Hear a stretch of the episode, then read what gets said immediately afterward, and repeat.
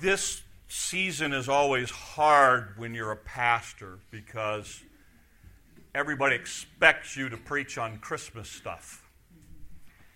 And that's easy when you first get in the ministry because you don't, but after you've done it for a while, in my case, almost 30 years, you've preached a lot of Christmas messages. So to try to keep it fresh and new and those kinds of things becomes really difficult at times. So I'm going to take a series here for the next four weeks on something that I haven't done before, something I haven't looked at. But it's really about the four songs of Christmas. When you read the Christmas story, and I'm just going to assume we're all very familiar with the Christmas story, all right? We're still going to read it, but you all know what happens and you all know the elements of it. But one of the things that we want to focus on is that in the scripture there are four songs that are recorded that are associated with this season, with this Christmas story. And so, over the course of the next four weeks, we're going to be looking at those different songs and what we can learn from them that will help us as we, as we go forward. You need to understand that the, the Christmas story is not found in all of the Gospels. The Gospels, Matthew, Mark, Luke, and John, only two of them actually record the Christmas story. And there's a reason for that. Uh, Matthew, when he writes the gospel, is writing it to present Jesus as king. So if someone's going to be a king, their birth is very important. Their lineage is very important. They need to have a kingly lineage. So it's very important that Matthew include the birth of Jesus Christ, and he does. The Gospel of Mark presents Jesus as a servant. Nobody cares about a servant's birth. A servant is a servant. Nobody cares that he's born, they just care that he exists and he serves. So Mark does not record the birth of Jesus Christ. Luke presents Jesus Christ as the Son of Man. So, just like us, we all celebrate the idea of our birthdays and, and special events and anniversaries and things like that. And the reason we celebrate them uh, is because birthdays are important to us as human beings. So, when he's presenting Jesus as the Son of Man, it's very, very important that we include the birth of Jesus Christ in the Gospel of Luke. The Gospel of John presents Jesus as the Son of God. So, therefore, guess what? God doesn't have a birth. God has always existed. So, when John starts talking about Jesus, he starts it out with saying, In the beginning was the Word, and the Word was with God. He deals with the eternal existence of God. So, the birth of Jesus Christ is not mentioned in the Gospel of John as well. So, you need to understand why we only have it where we have it and, and the purposes for that. this morning, we're going to look at Luke's account. And uh, let me give you a, a, little bit of background. What we're going to look at is Mary's song, which is often called the Magnificat. It, it, it's from the Latin word magnify, so that's how it, the term that you will see used uh, about it. It's 10 verses, but in those 10 verses, um, eight times she praises God. 15 times she has an Old Testament, Old Testament reference or an Old Testament quote in those 10 verses.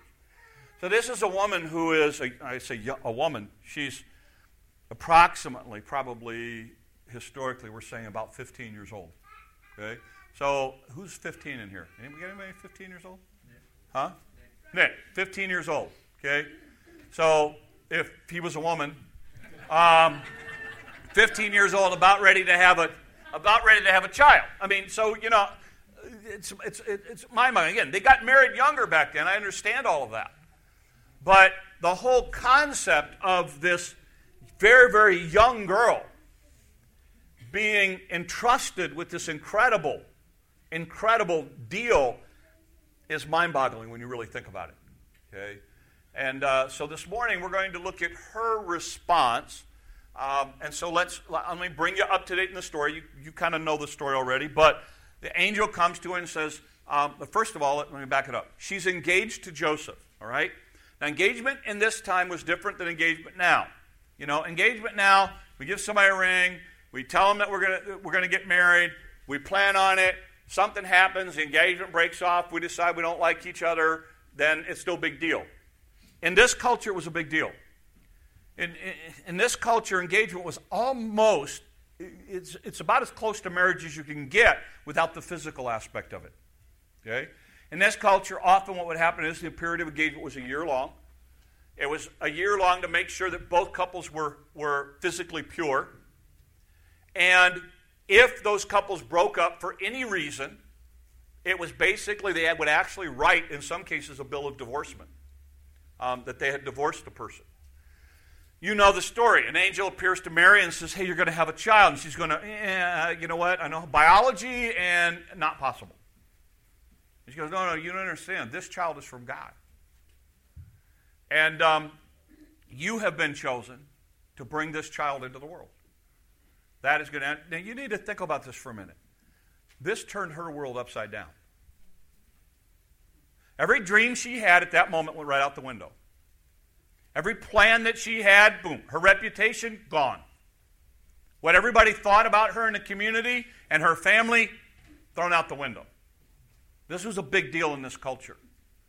And so, for someone who was a Jew, who had been brought up in a Jewish world, who, who her reputation and her character and her purity were very, very important, for that to be taken from her in a moment because, not because of what happened, because what people thought, I mean, this was a girl who's going to go around and go, no, no, no, no, no, look, you know, Joseph and I, no, no, no, no, no. And everybody's going to go, right, sure.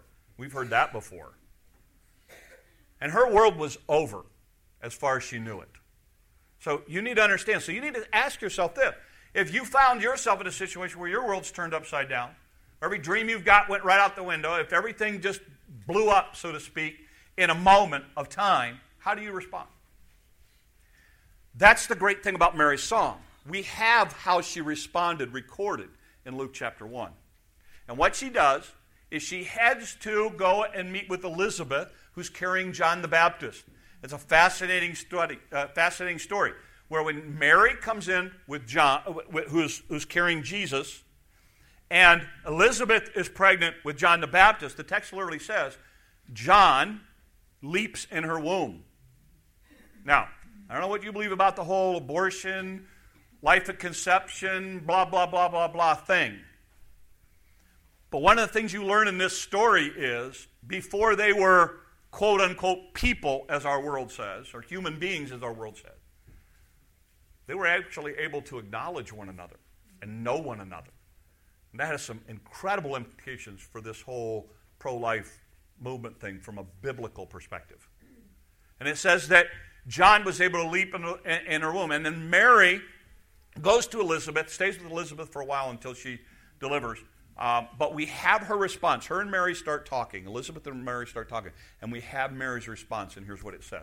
In the Greek language, here's what you need to understand. Um, this is this section is in four groups. Uh, it's, there's four specific groups, and each one kind of addresses a different idea. So I'm going to look at it that way, hit it, and then we're going to apply it. So uh, let's dive into it, and here's what it says. Uh, the first section is the first two verses. And Mary said, My soul magnifies the Lord. My spirit has rejoiced in God my Savior, for he has regarded the lowly state of his maidservant.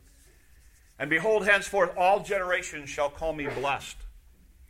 In other words, the first thing she does is she looks at herself and says, You know what? My soul, my spirit, magnify and glorify God.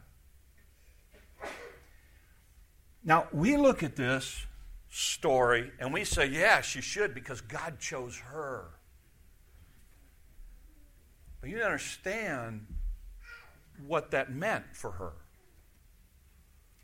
What that meant as her reputation was done. What that meant was she was going to have to go to Joseph and tell him something that was unbelievable. And even Joseph has a hard time believing it. And he's, and he's minded to put her away privately. And the, and the Bible says, then the angels came to him and said, No, no, no, no, no. This is of God. She's, she's right. Think of what she would have had to say to her parents and try to explain it to mom and dad, or her best friend, or people in their little community circle group, or how it would have looked when she went into the synagogue and they found out. And she's able to say, My soul does magnify the Lord. She's able to step back and say, You know what? I am willing to glorify God and praise God even in this difficult, upside down world kind of time. And she allowed it.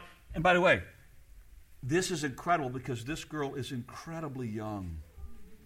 And for her to quote over 15 Old Testament references in 10 verses, this is somebody who knew God. This is somebody who had walked with God. Notice what she goes on to say. For he who is mighty has done great things, not to me, but for me. Not great things against me, but great things, great things for me. and then it's fascinating. She says, and, his, and holy is his name, and his mercy is on those who fear him from generation to generation. She, on one hand, says, God is incredibly powerful. And on the other hand, she said, but he is also incredibly merciful. And in the middle of that is his holiness. It's like his, they sandwich his holiness, this idea that God is holy and he is loving. Yes, he is loving. And, but he is incredibly powerful as well. And those that fear him, you need to understand there's both elements of that involved. And this is what she said He's been that way to me. He's shown me his power, he's shown me his mercy. The idea of mercy has this goes back to this Old Testament concept of Hesed, which is a, is a phenomenal Old Testament word. It's an Old Testament idea of God's loving loyalty and God's faithfulness and God's always sticking with you no matter what kind of thing. And she's able to focus on that. And she looks at this whole idea and she says, you know, this is, this is the idea. His mercy is on those who fear him from generation to generation. And then she goes on. And Her next part of it says this. Uh, go to the next one, guys. Um, he has shown strength with his arm. He has scattered the proud in the imagination of their hearts. He has pulled down the mighty from their thrones and exalted the lowly. He has filled the hungry with good things, and the rich he has sent away empty. She now talks, she's talking about people who have feared the Lord and, and, and tasted his power and his mercy and his holiness. She now talks about those who don't fear the Lord, and she says here, she says, Now look, you know what? He's shown strength with his arm. He's scattered the proud in the imagination of her heart. He's pulled down the mighty for their thrones and exalted the lowly. He has filled the hungry, and the rich he sent away. She says, Look, I understand that, and here's the key God's in control. He's still on the throne. And he's still setting up people, and he's still tearing down people. He's taking those who are poor and he's feeding them. He's taking those who are rich and he's bringing them down. Because you see, what's going to happen in her world? She's going to wonder where God is in all of this. Because she has done what's right. And she's going to be mocked and criticized, and she's going to be shot at, basically. People are going to take their little jabs at her the whole time. And it's going to be very easy for her to go, I don't understand why bad things are happening to good people. But right at the bat, she said, No, no, I understand this. I understand that God is still in control. That this hasn't taken God by surprise. And then she goes, and a lot of people don't focus on this last part, but he says, He has helped his servant Israel in remembrance of his mercy. He has spoken to our fathers, to Abraham, to his seed forever. And she remained about three months and then returned to her house. In this last section here, she talks about how God has been faithful to Israel and reminding herself because God has taken care of Israel, God will also take care of me. So that's Mary's song. That's what she, she basically focuses on. I think there's a lot of lessons for us, and here we go. Here's the first one. When her world turns upside down, she worships. Let me say it again. When a world turns upside down, she worships. There's a great principle for us right there. Because you see, that's not our, our response when our world turns upside down, is it? I mean, when, when your dreams are shattered, do you worship? Get angry. We, get, we start asking questions. We go through this turmoil kind of thing. But Mary, when her world turns upside down, she steps back and she worships and she says, You know what? God has been incredible to me. I think there's something to be said for that. I don't know what kind of year you've had. I don't know if it's been a good one. I don't know if it's a bad one. I don't know if it's one in which you've, your world kind of got turned upside down. I don't want to minimize what happened at all. Just like I don't want to minimize the world that Mary is about to experience. But I will say this one of the things that's going to help her as she goes forward is she worships. She steps back and she says, This is what I have to be grateful for. I, I, think that helps us during those times when our world goes upside down. Because often, what do we focus on? We focus on what we've lost, we focus on what we're missing, we focus on all those kinds of things. And I get that, that's natural. But so often in that, we, we forget to focus on what we have, on what we've been given. And I, I, I want to challenge you because here's what's going to happen this season. It, uh, it's already happening to some of us. I'm talking about me. We focus on what we want because we don't have it. You know, um, you know, I've, I've, I've been sucked into the echo dot addiction.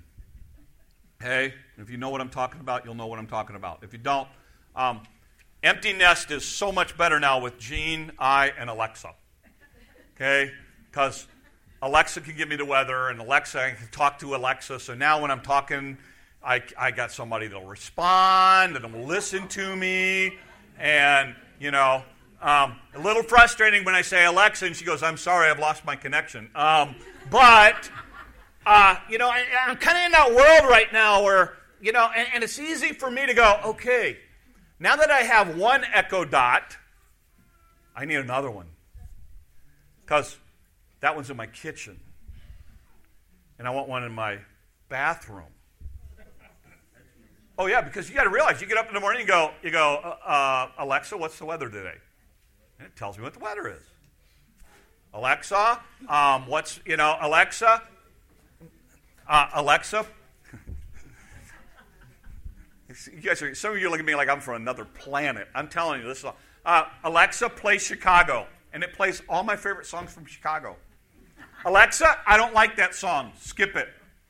Uh, and so, like I say, it, so now it's like, well, now I want to get up in the morning, and when I get up in the morning, I don't want to have to turn on the TV or go all the way downstairs to get the weather. Alexa, tell me the weather today. And the weather today is, and you can name her something else, but I, you know, um, here, here's my point. Okay, I'm actually going somewhere with this. Okay, I think I am. Where was I going with this? Oh, what's that? Huh? What do you say? Oh, okay. Yeah, no, I know. I know where I'm going with this. The idea is, the idea is, we want more, and we want more, and we want more, and we want more. And one of the things that we have to do this season is be careful of that and stop and realize what we have. You see, we have been incredibly blessed. And God has been incredibly good to us. And yes, our world may not have gone the way we planned this past year. And yes, our. That's not Alexa, is it? Okay. Ah. she followed me. Ah, she's following me. That gets really scary. Uh, but here's the idea, okay? The idea is we're constantly in a world which wants more and more and more. And what happens is when our world doesn't go like we think it should have gone or like we had planned that it should have gone, it's easy for us to go and focus on what we've lost or what we're not getting or how it didn't work that way. Mary doesn't do that. She stops and she worships. She says, This is what God has done for me. This is how God has taken care of me. This is what God has blessed me with. This is how great God is. There's a lesson for that. There's a lesson in there for us. I want to challenge you as you head into the Christmas season. Yeah, we all want something. Okay? You go, oh, you know, I don't. You know, I don't want anything. I just, you know, I'm just happy the way I am. Well, um, then let me know who you are, and I'll have people buy stuff for me. Uh, you know, no. I mean, uh, really. I mean, it's a, it's a concept of, you know, we all got something that we want, and, and, and then there's nothing wrong there's nothing wrong with that concept unless we become unhappy with what we've been given. Okay? Uh, and, and, and, that's an important thing. And what, that's what you see in Mary. I think if we're not careful, what happens in the Christmas season, we lose the concept of worship. And that's one of the things you see in this story. That's the, one of the first things that she does. The second thing that you see in her is this idea of she focuses on a relationship with God. The fact that in 10 verses, Eight times she can praise God, and 15 times she can refer to Old Testament references and quotes and allusions. That tells me this young girl knew God. She calls him, by the way, my Savior. There's a personal aspect of her relationship with God. because she also focuses on that concept of it the idea that, that, that, that my Savior, my God, is going to be able to get me through this. And you've got to realize what this is going to mean for her. We know how this story ends. She doesn't at this point. Um, when we get into one of the other songs, you're going to see where, where she's informed early, early in, in this little child's life that uh, she's going to watch him die. From day one. I mean, early in, in the life of Jesus, she knew this is what was going to come. And, and, and the point of it, and the point of this thing is this idea of it was her relationship with God that was going to help her as she got through it in the days ahead. I can't stress that enough for any of us. But that idea of our personal relationship with Christ. That's what, if you, if you go through this season and you don't have that, I'm going to say it as nice as I can. You're, you don't get what Christmas is about at all. You can't. It is about God coming to this earth for you and for me. And that is, a, that is an awesome thought that God would do that for us because we are that important to Him. Mary here has that personal relationship, and she talks about that. She talks about that idea of that, that it's that personal relationship with Christ that's going to get her through the fact that her world is turned upside down. And then she reminds herself of this God's in control. God, this, this whole thing didn't take God by surprise. In fact, just the opposite. God chose her. And I think that is an amazing idea that at her young age, she's able to look back and say, you know what, God? Thank you for doing this for me. For me. Not to me, for me. Thank you, God, for allowing this situation to come into my life. I understand that you're in control. I understand this didn't take you by surprise. I understand all of that. So, my goal is to help me use this to glorify you. What an incredible outlook on what she's gone through. To be able to say, okay, Lord, I, you know, I, I had my wedding with Joseph all planned out. And I knew we were going to go on our honeymoon, and we had our house all set up, and and, and, and we had this whole future planned out, and he was going to do this, and he was going to do that. He didn't focus on all the stuff that she lost. And the reality is, you know the story. They're going to go to Bethlehem, and they're not going to get back to that area for a couple of years. She's going to spend the first couple of years not surrounded by family, but in Egypt, taking care of a little baby among total strangers and pagans. And she's able to sit back and say, God, I know that you're in control. And I know you've chosen this for me, so you're going to have to help me as I try to navigate through this for your glory. And I think that's a response that, as times come in our lives, that's what we have to do. We have to step back and say, and again, I, this, here's the thing this stuff is easy to say. But living it and doing it It's a whole different level of, of, of following Jesus. It's a whole different level of serving God. But what happens is when we can do it, the world takes notice. I mean, the world's going to step back and look at this girl and Joseph, and, and they're still going to be able to admire what they are able to do with this child. And, and, and the thing is, they are uh, Joseph and Mary are actually able to sit back and realize that God's in control. So instead of sitting back and going, "Why me? Why me? Why me?" they actually sit back and go, "Okay, how are we going to use this to glorify God?" And I think that's the thing. I think that's the, one of the great lessons here is that when those times come, if your world's been turned upside down, if this has been a, a, a tough year for you, if, if whatever plans or dreams or ideas that you have that didn't kind of pan out for the year or maybe in the process of changing, it's easy, it's easy, and it's natural for us to say, why me, why me, why me? I, I get that. But a much better question is to do what Mary does here and says How are we going to use this to glorify you? You're in control. You have been faithful. You have been merciful. You are holy. You are powerful. You can get us through this. And we are going to cling to you just like Israel, and we understand that you're going to be faithful to us just like you've been faithful to Israel. You're not going to call us to do this and then abandon us. And we're going to trust that because you are in control. And as hard as this is to say, the truth is there. Nothing comes into your life that doesn't first go through the hands of God. You're his child. He loves you. He wants to protect you. He wants to guide you. He wants to direct you. Sometimes that means, sometimes that means, we go through some tough stuff. You know, um, you know, we're, we're learning that as grandparents right now. It's like, you know, when that, when that little girl, I mean, she's got one speed, full bore. And it's like, you are going to fall. You know what you do? You let her go at full speed till she falls a couple of times and learns. You know, you just can't always go at full speed. Maybe when she's 50, 60 years old, she'll figure it out. And she may be just like her grandfather and still not get it at 50 and 60. Uh, but, you know, at some point you're going to have to learn that, and it's going to be part of the process for her. But, you know, don't don't sit back and look at what's happening right now and think that God's abandoning you. That's one thing you see about Mary. She stops and she focuses and she says, you know what? I'm going to worship.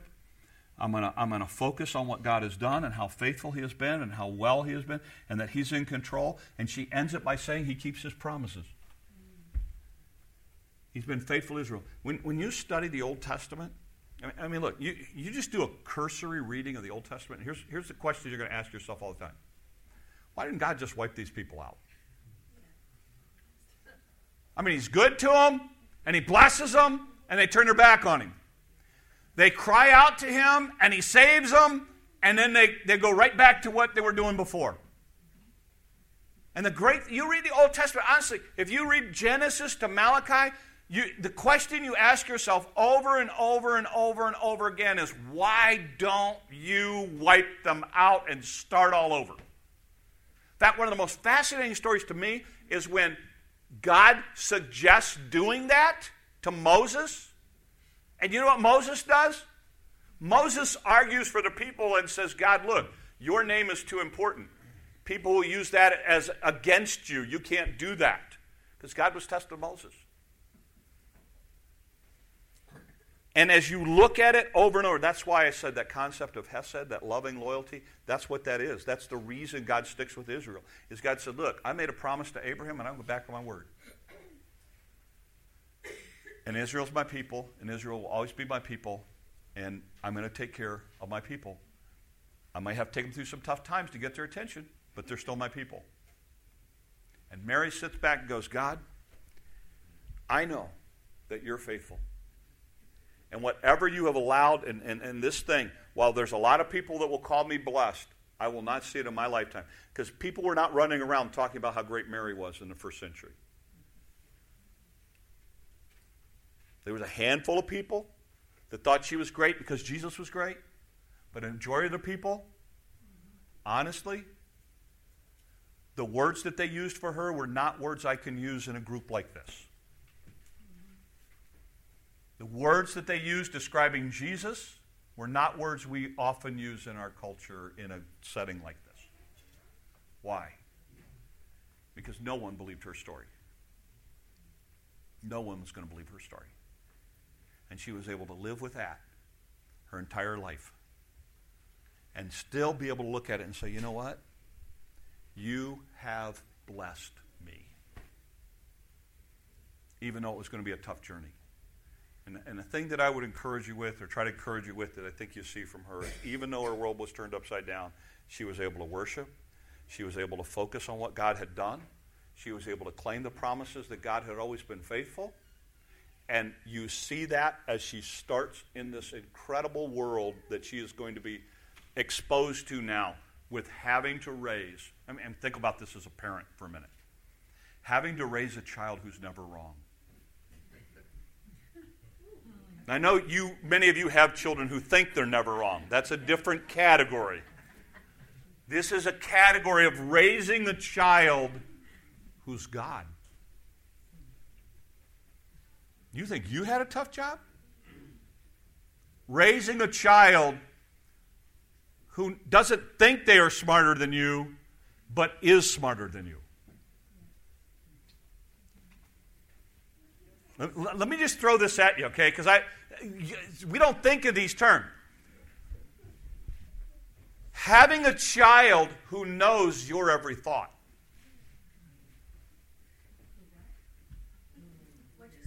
Having a child who knows your every thought as a parent. Because I know there's things I've wanted to say to my kids that I didn't say, and yet Jesus would have known. Jesus would have known. That is an incredible, awesome, horrendous weight and task that is put on a young girl. And she's able to, rather than run from it, and rather than to talk about how bad it is and how much it's going to mess her up her life and how hard it's going to be and how difficult it is, she's able to step back and say, God, I know you're going to help me through this. And that's my song. And here's what I would say that's not any different than you and I today. That God is faithful, He will take care of us. He will be, he will be there for us through all of it, no matter how hard, no matter how difficult it is. And that's one of the great things I think you see about this, this thing. But one of the keys for us is to learn to worship in spite of it, even though it's difficult. So I end with it this way. when Mary's world turned upside down, she does not panic. Instead, she worships. She focuses on a relationship to God and the fact that God has chosen to use her. She understands that God is in control. This event did not take him by surprise, but is part of something that is much bigger than her. And she praises the fact that God is faithful and God will keep his promises. And God, for some reason, chose to use her. That's no different for any of us as well. Let's pray. Lord, as we look back on this year, Lord, for some of us, we have seen incredible blessings, and it's easy for us to worship. Lord, for others, it has been a really tough year, and there's a, and for some, Lord, there's a the, the year ahead is just as difficult. Lord, it's easy for us to lose perspective it's hard for us sometimes to focus on what we've been given instead of what has been taken from us or what we are struggling with at the time. So, Lord, we're going to need your help and we're going to need your strength. We're going to need each other to help our focus be on you and not our circumstances and not our situation. And Lord, when we don't know um, what to do, would you help us to trust? Would you help us to just simply put our lives and the situation and the circumstances in your hands? And Lord, we ask that you would use those moments, use those times, use those events, Lord, to bring honor and glory to your name. And that, Lord, one day when we gather around your throne and we can see life from your perspective instead of our own, we'll understand much better, Lord. Not only what you did, but why you did it. And we will give you the honor and the glory and the praise and uh, ask you to use us. These things we ask in your name. Amen.